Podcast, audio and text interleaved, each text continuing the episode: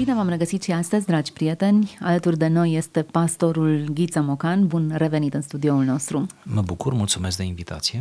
Astăzi ne întoarcem în uh, anii 1896-1962, într-o perioadă în care un martir, un mare om al credinței, s-a stins la Aiud. Căutăm printre scrierile acestui om mare ca să descoperim adevăruri care ne pot schimba inima și mintea astăzi. Ne oprim asupra lui Sandu Tudor.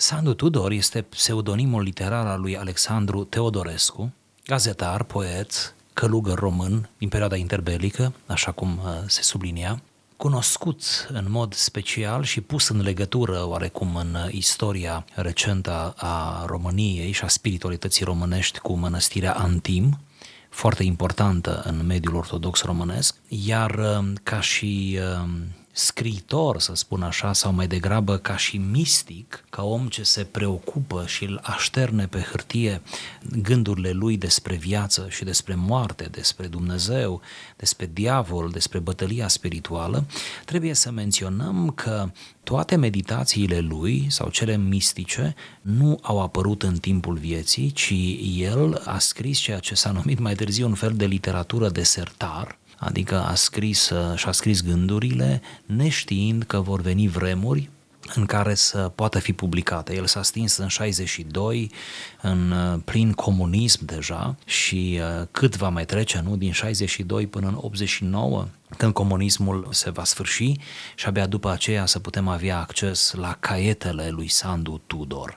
Ele acum sunt uh, publicate, sunt vreo cinci volume dacă nu mă înșel și unul dintre aceste caiete pornește de fapt de la o meditație de-a lui despre om și se numește chiar așa, ce este omul? Ce este omul? Un fel de încercare pe care marele teolog și poet român să o facă, să explice da, antropologic teologic ce este omul și mai ales din perspectiva creștină, din perspectiva revelației lui Dumnezeu.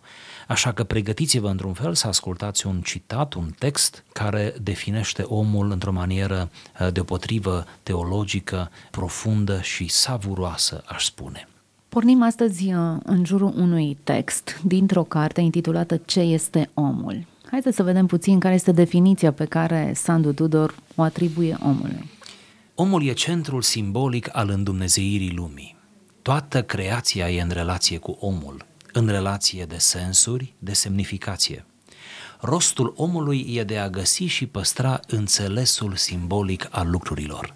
De felul cum își cheltuiește omul puterile, atârnă umanizarea sau dezumanizarea lui. El e înzestrat cu umanitate în proporția în care și-o creează, realizându-și slujirea lui simbolică. Omul e un centru călăuzitor, dar nu e un scop în sine și, prin urmare, mântuirea lui stă în împlinirea justă a acestei slujiri. Dacă omul se abate de la această slujire, își pierde calitatea lui de om și într-o atât îmbogățește sau sărăcește și omenirea în întregul ei. Atunci oare omenirea e un scop în sine? Nu, ci numai o formă înmulțită a aceluiași om. Deosebirea e numai că slujirea omenirii poate părea cu atât mai îndreptățită, dându-ne iluzia unei depășiri, unei slujiri dezinteresate. De aici o și mai mare primejdie de decădere și de dezumanizare, de pierdere a chipului omenesc. Această slujire a omenirii, pentru omenire ca scop în sine, nu e decât amplificare la infinit până la delir a eului omului sub formele sale individuale, colective, naționale, imperiale, acest delir al eului poate atinge proporții neauzite și diabolice. Această frântură trecătoare a unei durate de conștiință este ridicată pe soclu de idol suprem. Un text greoi, recunosc, ușor alambicat, însă plin de sensuri. Haideți să descurcăm puțin textul și să găsim sensuri care ni se potrivesc. Poate că ar trebui să-l spargem prin sintagma delir al eului. Atunci când ne luăm prea mult în serios, s-ar putea să ajungem în această stare de delir. Da. Și eu cred că aceasta este starea pe care o trăiește lumea de astăzi. Atât de mult ne-am luat în serios pe noi înșine, da. atât de mult ne-am băgat în seamă, încât nu mai știm drumul spre casă. Încât nu mai încăpem de noi. Hm. Nu mai încape nimic de noi. Sandu Tudor ne-a spus pe atunci, ne-a scris Uh, un fel de profeție, pentru că a intuit da? pe o cale care credem noi că era spirituală și credem că și a avut o experiență profundă de viață, mai ales comuniștii au avut grijă da? să îl ajute să-și formeze o teorie destul de profundă despre viață prin temnițele de la Iud și nu numai. Deci, omul e centrul simbolic al îndumnezeirii lumii. Sau, în termeni evanghelici, ar fi omul este coroana creațiunii.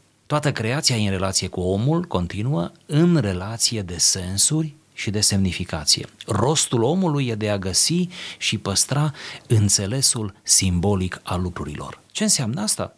Înseamnă că dintre toate ființele din univers, doar omul e capabil să înțeleagă. Ceea ce mi se pare o notă antropologică superbă și simplă. Animalele trăiesc, dar ele nu înțeleg că trăiesc. Natura trăiește, doar plantele sunt vii, doar universul e viu, doar cosmosul e viu. Mișcarea celestă, nu? Ce înseamnă decât viață? Viața așadar, în afara vieții umane, toate celelalte forme de viață sunt forme de viață care nu au în sine conștiința de sine, adică nu pot să înțeleagă. Pe când omul înțelege, de aceea omul poate să păstreze înțelesul simbolic al lucrurilor pentru că el însuși este centrul. E foarte interesant cum autorul, Sandu Tudor, pornește de la această afirmație, omul este centrul, ca să sfârșească, omul însă, neînțelegând bine despre ce e vorba, a devenit să fie el însuși un idol. Deci, în prima fază ne spune că omul e foarte important din perspectiva creației, implicit din perspectiva lui Dumnezeu, care creează omul, îl face vasal al lui, purtător de chip al lui Dumnezeu, pentru ca în final să ne spună omul a, a degenerat într-o asemenea măsură încât a căzut în ceea ce numește el delirul eului. Cum afirmația este destul de puternică, centru simbolic al îndumnezeirii lumii.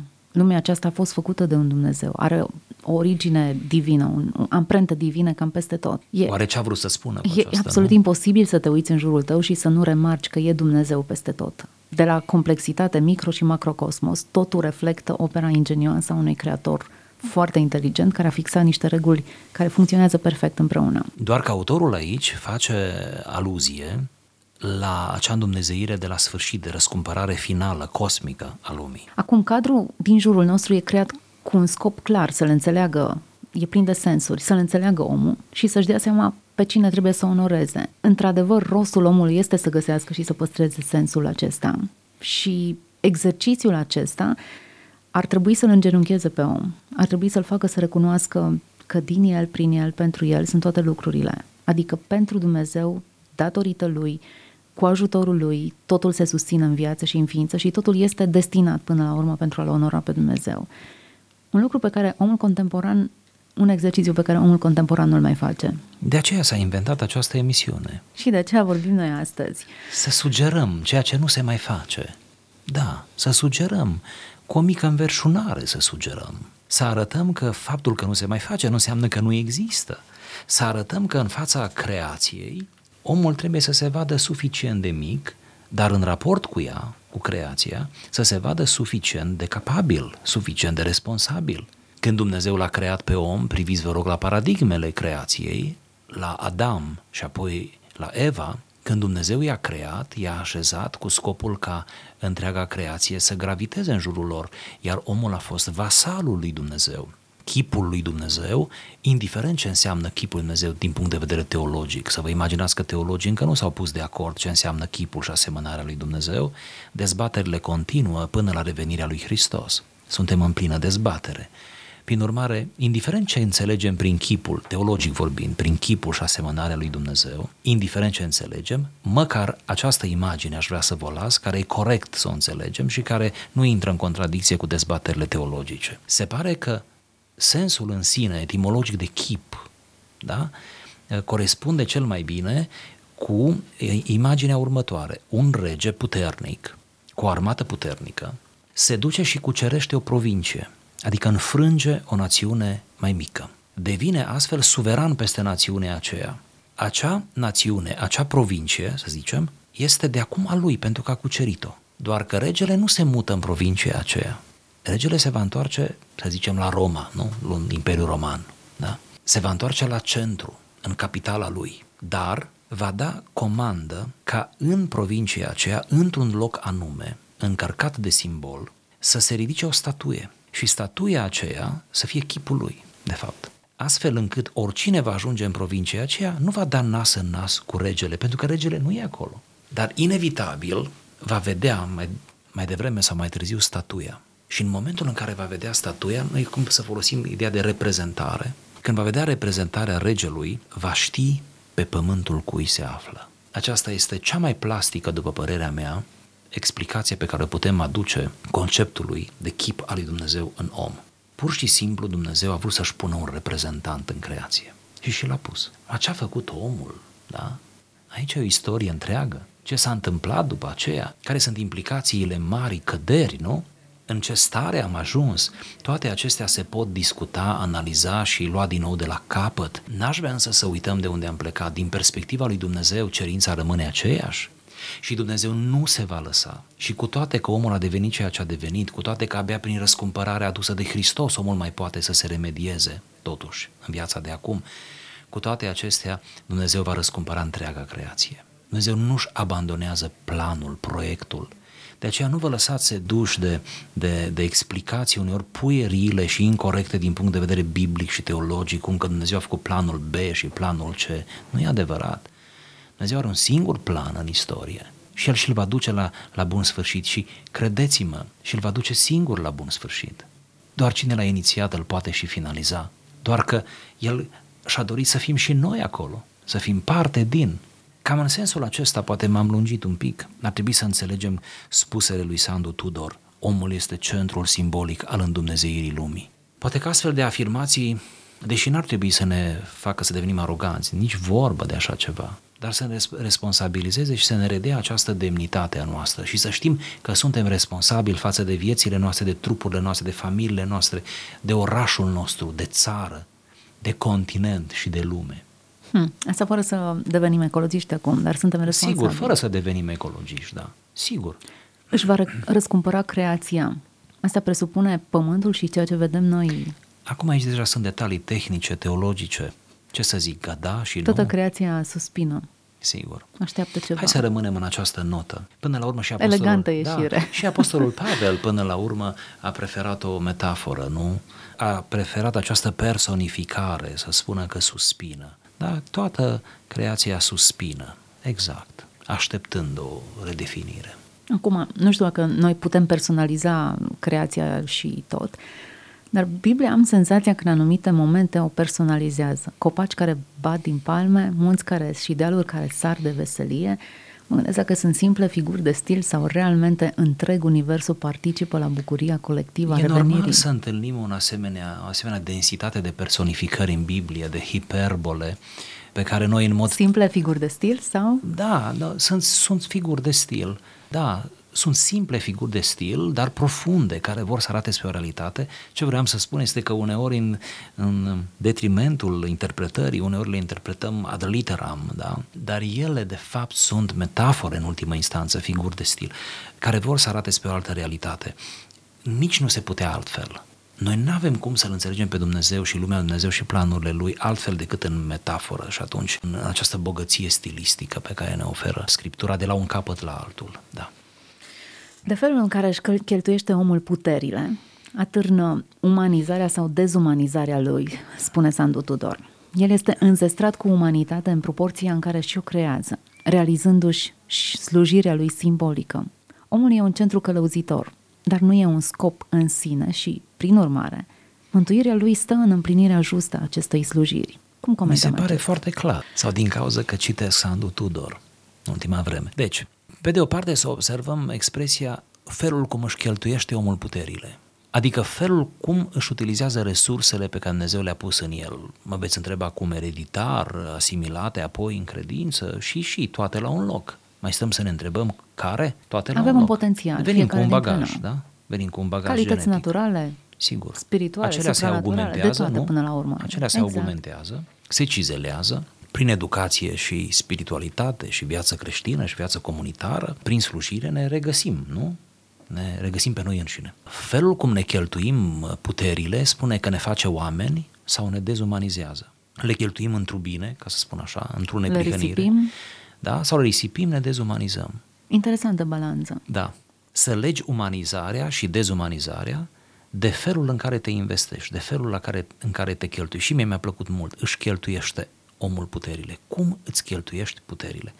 Cum îți cheltuiești resursele precum timpul, energia, talentul?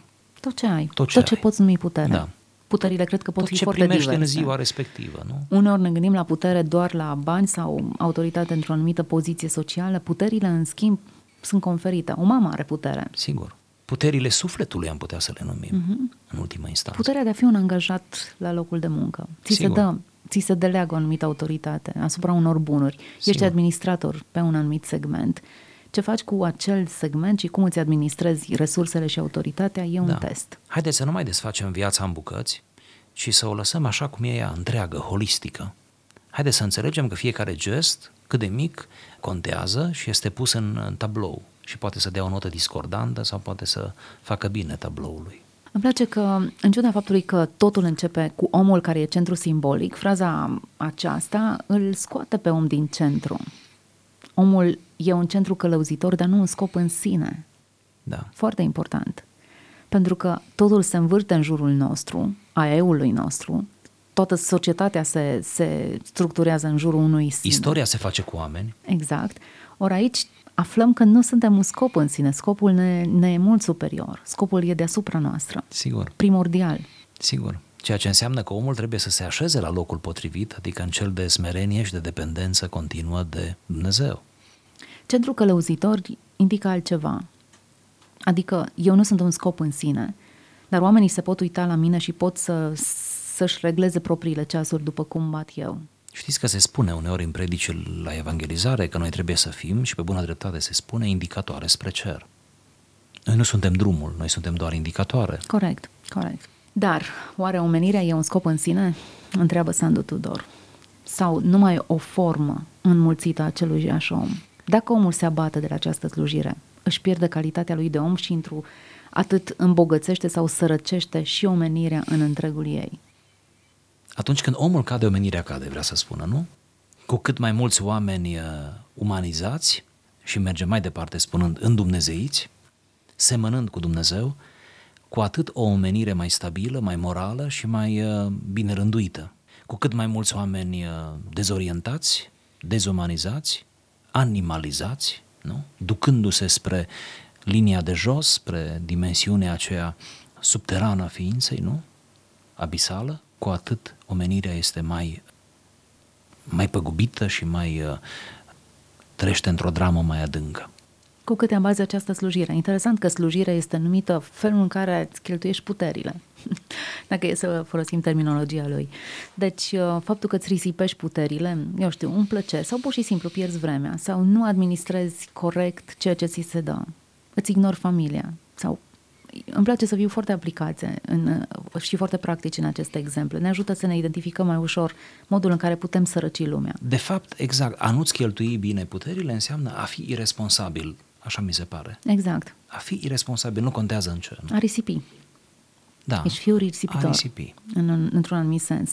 A cheltui nesăbuit, a, a risipi ceea ce ai primit cu foarte multă... Da, și în fond a te risipi pe tine, nu? Propriul tău destin, a nu permite lui Dumnezeu să facă din tine ceea ce de altfel ar fi putut să facă, nu? Până la urmă, urmei, definiția păcatului, tocmai aceasta e, o ratare a țintei. Sigur. Poate că ne ajută lucrul acesta să înțelegem mai bine. Noi avem o listă de lucruri interzise pe care le numim păcat. O listă trebuie des- extinsă foarte mult. Să nu fii ceea ce trebuie să fii, să nu fii la înălțimea potențialului pe care îl ai, înseamnă de fapt păcat. Sigur, sigur, implicit înseamnă păcat. Deraiere. Și încă ceva ce deja ați subliniat într-un fel, vreau să punctăm, este că viața omului este văzută de Sandu Tudor drept uh, o slujire. Viața ca slujire. Poate asta foarte rar punctăm în felul acesta. Uh, De obicei nu vrem să ne slujim viața, vrem să ne trăim viața, nu?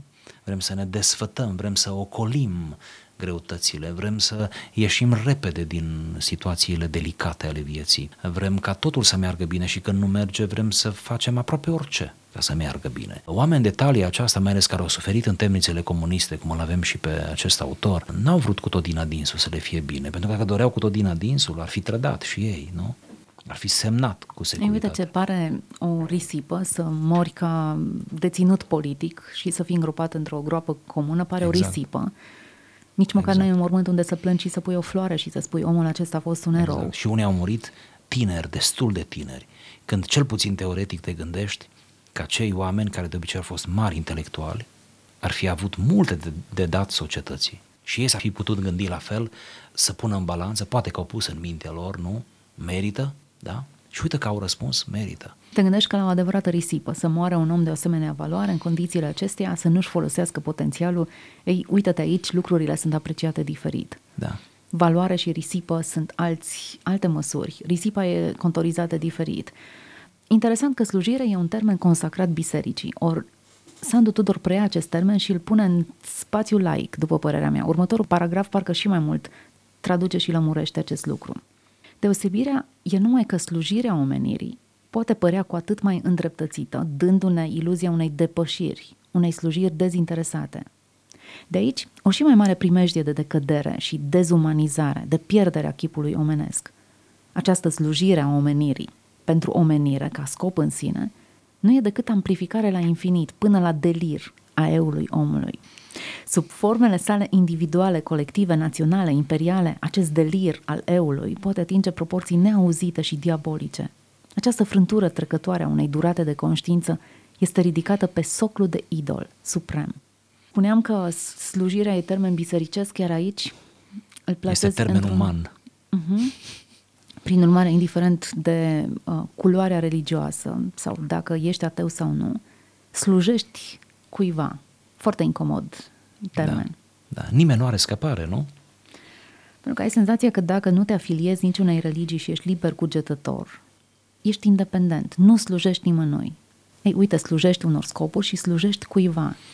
Avem semeni de noștri și nu puțini care nu se afiliază confesional niciunei uh, grupări creștine. Deci nu se afiliază confesional. Eu am astfel de amici care nu se afiliază și îți aduc o mie de motive, în spatele tuturor uh, transpare motivul real, care eu îl citesc așa. Nici o comunitate confesională nu se califică pentru adeziunea mea, pentru, da. Am stat și am calculat fiecare confesiune și adevărul că dacă o faci rece, dacă faci această analiză la rece, fiecare confesiune găsești un, un scăzământ, pentru că fără pată și fără zbârcitură este numai Biserica lui Hristos, care este universală, universală spirituală, invizibilă, pe care numai Dumnezeu o cunoaște în ultimă instanță și atunci tot ce e pe aici, pe pământ, organizațional, poți să găsești, să găsești ca fiind uh, nepotrivit, insuficient, așa mai departe. Dar în spate se ascunde acea aroganță până la urmă, acea mândrie ca să nu mai spunem de atei pe care îi pomeneați, față de care trebuie să avem uh, un respect, în sensul că teii au onestitatea de a recunoaște că nu cred. E o onestitate până la urmă, da? Și un ateu declarat mi se pare mult mai uh, demn de respect decât uh, cineva care se amestecă prin biserică sau prin biserici sau prin... Nu crede, dar pretinde exact, opusul. Exact. Deci un ateu nu e un fals, e doar situat pe o pe o poziție greșită, dar nu e, el, el e în acord cu el însuși și el spune că nu crede. Și câți n-am citit mărturii ale marilor atei, nu? care s-au întors la Dumnezeu, pentru că e mai simplu să faci trecerea din fals la adevăr decât uh, într-o zonă de adevăr care tu te minți de fapt pe tine însuți și îți creezi o, o imagine favorabilă. Bun, ca să revenim la ceea ce tocmai ați citit, de fapt Sandu Tudor aici vrea să spună că atunci când slujim omenirii și omenirea slujește ca un scop în sine, deci omenirea se încrede mult prea mult în ea însă și rămâne la acest nivel orizontal, adică pierde transcendența, cum de altfel noi ne aflăm într-o epocă seculară, laicizată, în care am pierdut la nivel de istorie transcendența, zice că nu trăim decât la o amplificare la infinit până la delir a eului omului. Adică spiritul acesta egocentrist se multiplică da? la un nivel și la atingem proporții, se spune, neauzite uh, și diabolice și, auziți ce frumos se încheie, această frântură trecătoare a unei durate de conștiință, îmi place expresia durată de conștiință, este ridicată pe soclu de idol suprem. Și sfârșim prin a mai fi centru, cum ne-a creat Dumnezeu să fim, prin a deveni, de fapt, idoli, proprii noștri idoli. Acum, dacă e să devenim să mutăm discuția pe un plan foarte real, asistăm la un anumit delir al drepturilor omului, în numele dreptului omului încălcăm libertăți religioase și multe alte lucruri. Am pus omul pe primul loc și în numele acestui om se înfăptuiesc abuzuri și, părerea mea, devianțe înfiorătoare. Asistăm la uh, Barnevernet și drama familiei Bodnariu, care în numele unor drepturi ale copilului s-au încălcat nevoi elementare pe care acei copii le aveau. Nevoia unui bebeluș de asta cu mama lui și de a fi alăptat, de exemplu, sau de a fi crescut în, în cadrul atât de familial. Există în numele acestor drepturi ale omului încălcări ale libertăților elementare și lucrul acesta nu face decât să sporească un anumit sentiment de îngrijorare. Până unde vom merge? Cât de mult va merge devianța? Pentru că fără Dumnezeu nu înțelegem conceptul de libertate cu adevărat. Apologeții contemporane au grijă să atragă atenția că omul se află în postura extrem de riscantă a autonomiei. Există apologeți, din câte am citit, care reduc până la urmă întreaga situație pe care ați descris-o a omului la acest cuvânt. Dacă ar fi să-i spunem într-un cuvânt, ei spun că ar trebui să-i spunem autonomie. Deci omul și-a câștigat în sfârșit în raport cu Dumnezeu autonomia. Uh, stimulat, îmbătat, aș spune, nu spun stimulat, eu spun, e o beție. Ce, se, ce trăiește omul acum e o beție. Pur și simplu trăiește beția propriilor realizări științifice, tehnologice, comunicaționale, civilizatoare, exploratoare și aici luăm în calcul explorările spațiului, da? de asemenea culturale. Suntem într-o epocă în care tezaurul de cultură este atât de bine, cum să vă spun, cuantificat, multiplicat, nu? Atât de la îndemână. Deci, într-un, într-un astfel de moment, omul este beat. Este, deci noi trăim o beție a împlinirii, a, a maximului pe care îl poate atinge omenirea.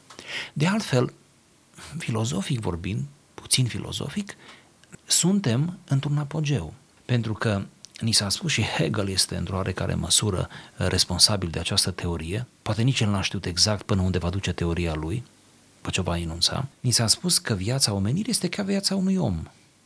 În antichitate am fost copii, apoi în evul mediu am fost adolescenți, adolescent e credul, medievale au crezut așa de ușor în Dumnezeu. Culmea ajungem acum să-i invidiem că au crezut așa de ușor în Dumnezeu. Dar acum ne-am făcut oameni mari. Ce înseamnă oameni mari? Acum copilul a crescut și în modernitate a depășit deja vârsta de 18 ani, deja este major. Noi suntem majori, deci ca omenire.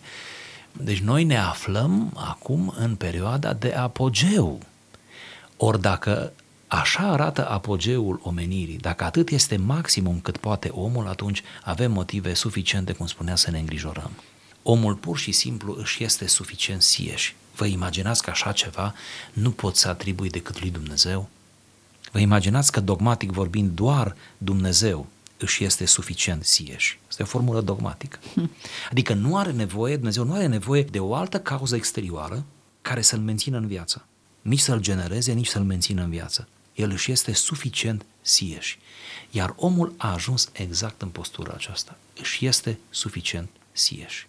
Acum, apogeu mi se pare că e apogeu față de epocile anterioare. În schimb, dacă ne uităm la potențial, suntem încă mult jos în vale. Adică, orice om de știință își dă seama că mai are foarte mult de explorat și că necunoscutul e mult.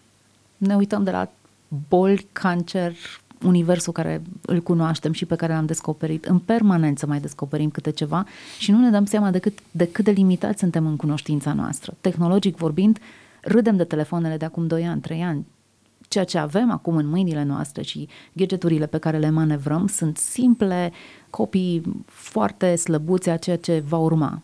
E clar că evoluăm și că tehnologic sau din punct de vedere al descoperirilor științifice suntem încă foarte jos, foarte limitați, încă mai este foarte mult de descoperit. Deci, suntem într-un apogeu față de epocile anterioare. Sigur. Dar uh, părerea mea e că față de cât poate fi cunoscut și explorat, suntem într-o fază de bebelușie bunicică și dacă pământul va mai rezista, urmașii, nepoții noștri vor râde de sistemul rudimentar în care noi trăim astfel. De la mijloacele de, de transport, de locomoție, șosele, cred că totul va fi revoluționat, pentru că suntem extrem de limitați în cunoașterea noastră. Dumnezeu cunoaște totul și lasă câte o fereastră mică pe aici, pe acolo, noi oamenii, să descoperim și să înțelegem mici frânturi din modul în care a conceput el universul acesta. În timp ce noi ne dăm mari oameni de știință, eu cred că el zâmbește îngăduitor dând din cap și spunem, vă mai lăsați să cunoașteți și lucrul acesta. Sigur, așteptându-ne să ne trezim. Așa îmi place să cred. Așteptându-ne să ne trezim, pentru că noi în plin progres, în plin avânt ce tocmai l-ați descris, mă tem că ne pierdem sufletele, mă tem că ni le-am pierdut. Trezire ce ar fi în contextul acesta? Trezirea ar fi ca în mijlocul tehnologiei, în mijlocul progresului, pe care nu vrem să-l dăm înapoi, nu vrem să ne întoarcem în Bineînțeles mediu. că nu. Nu vrem să renunțăm la electricitate, de unde a început totul, de fapt, nu? Dacă stăm să ne gândim. Nu vrem să renunțăm la descoperiri și la atâta muncă, nu e corect, până la urmă e tezaurul nostru. Fiecare generație a plătit prețul progresului ei. Deși, uitându-ne bine la modul în care încearcă, se încearcă, din punct de vedere al agriculturii, să se întoarcă oamenii în trecut la metodele rudimentare ca să mănânce mai sănătos și să trăiască mai sănătos, există o anumită nostalgie după ce a trecut. Sigur dar rămâne doar în fază de nostalgie, în realitate nu ne dorim. Chiar dacă uh, uneori vrem să ne ducem într-un spațiu, într-o locuință fără curent electric, undeva în vârf de munte, lucrul acela nu, nu ne dorim să țină mult, să dureze e temporar, mult. așa da. este. Aproape că o noapte ne este de ajuns, o seară fără iluminat electric, nu? Dar pentru copiii noștri, nu? O seară fără internet, cum arată. Deci ar putea fi doar un experiment. Prin urmare, nu ne dorim să ne întoarcem. Și atunci, uh, o trezire, mă întrebați că cum ar fi să fie trezirea, păi mi se pare că ar fi mai spectaculoasă ca în mijlocul tuturor acestora, utilizându-le, să ne trezim. Mie mi se pare mai spectaculoasă o trezire azi decât în evul mediu, unde nu-ți trebuia multe, multe deconectări pentru a te putea trezi. Uh, pe când acum, gravitația, nu? E mult mai teribilă, mult mai puternică, să te tragă în jos, să, să te distragă, să-ți fragmenteze mintea și inima și sufletul. Și uită, o trezire este posibilă. Hai să rămânem optimiști. O trezire este posibilă. Eu văd chiar în generația tânără uneori cazuri care mă umplu de speranță, în care în mijlocul tehnologiei băieți și fete foarte aplicați și care trăiesc în realitatea vremurilor, cu, cu școlile la zi, cu diplomele luate, cu poziții bune din punct de vedere social și care trăiesc cu Dumnezeu într-o profunzime în fața căreia ridic pălăria. Și adulți la fel, oameni în vârstă la fel. Mă gândesc că toate acestea nu, sau pot să nu fie neapărat impedimente. Bine gestionate, pot să nu fie impedimente. Trebuie să ne oprim aici, din păcate timpul a zburat. Noi am putea să povestim mult și bine pe marginea acestor subiecte, care nu ne ocolesc, ne izbim de ele, dar um, cred că am putea trage o concluzie foarte simplă în urma discuției noastre. Omul nu este centru. Omul, într-un anumit sens, a fost destinat să fie imaginea lui Dumnezeu, însă toate lucrurile care sunt în jurul nostru, cu toate sensurile lor, indică înspre cer. Există un creator, există un scop dincolo de a te simți bine astăzi, aici, acum și a-ți sluji scopurilor tale. Un scop care te depășește și care e mult mai important decât tu însuți. Și de fapt doar dependența de el te poate vindeca de ceea ce autorul nostru a numit un delir al eului.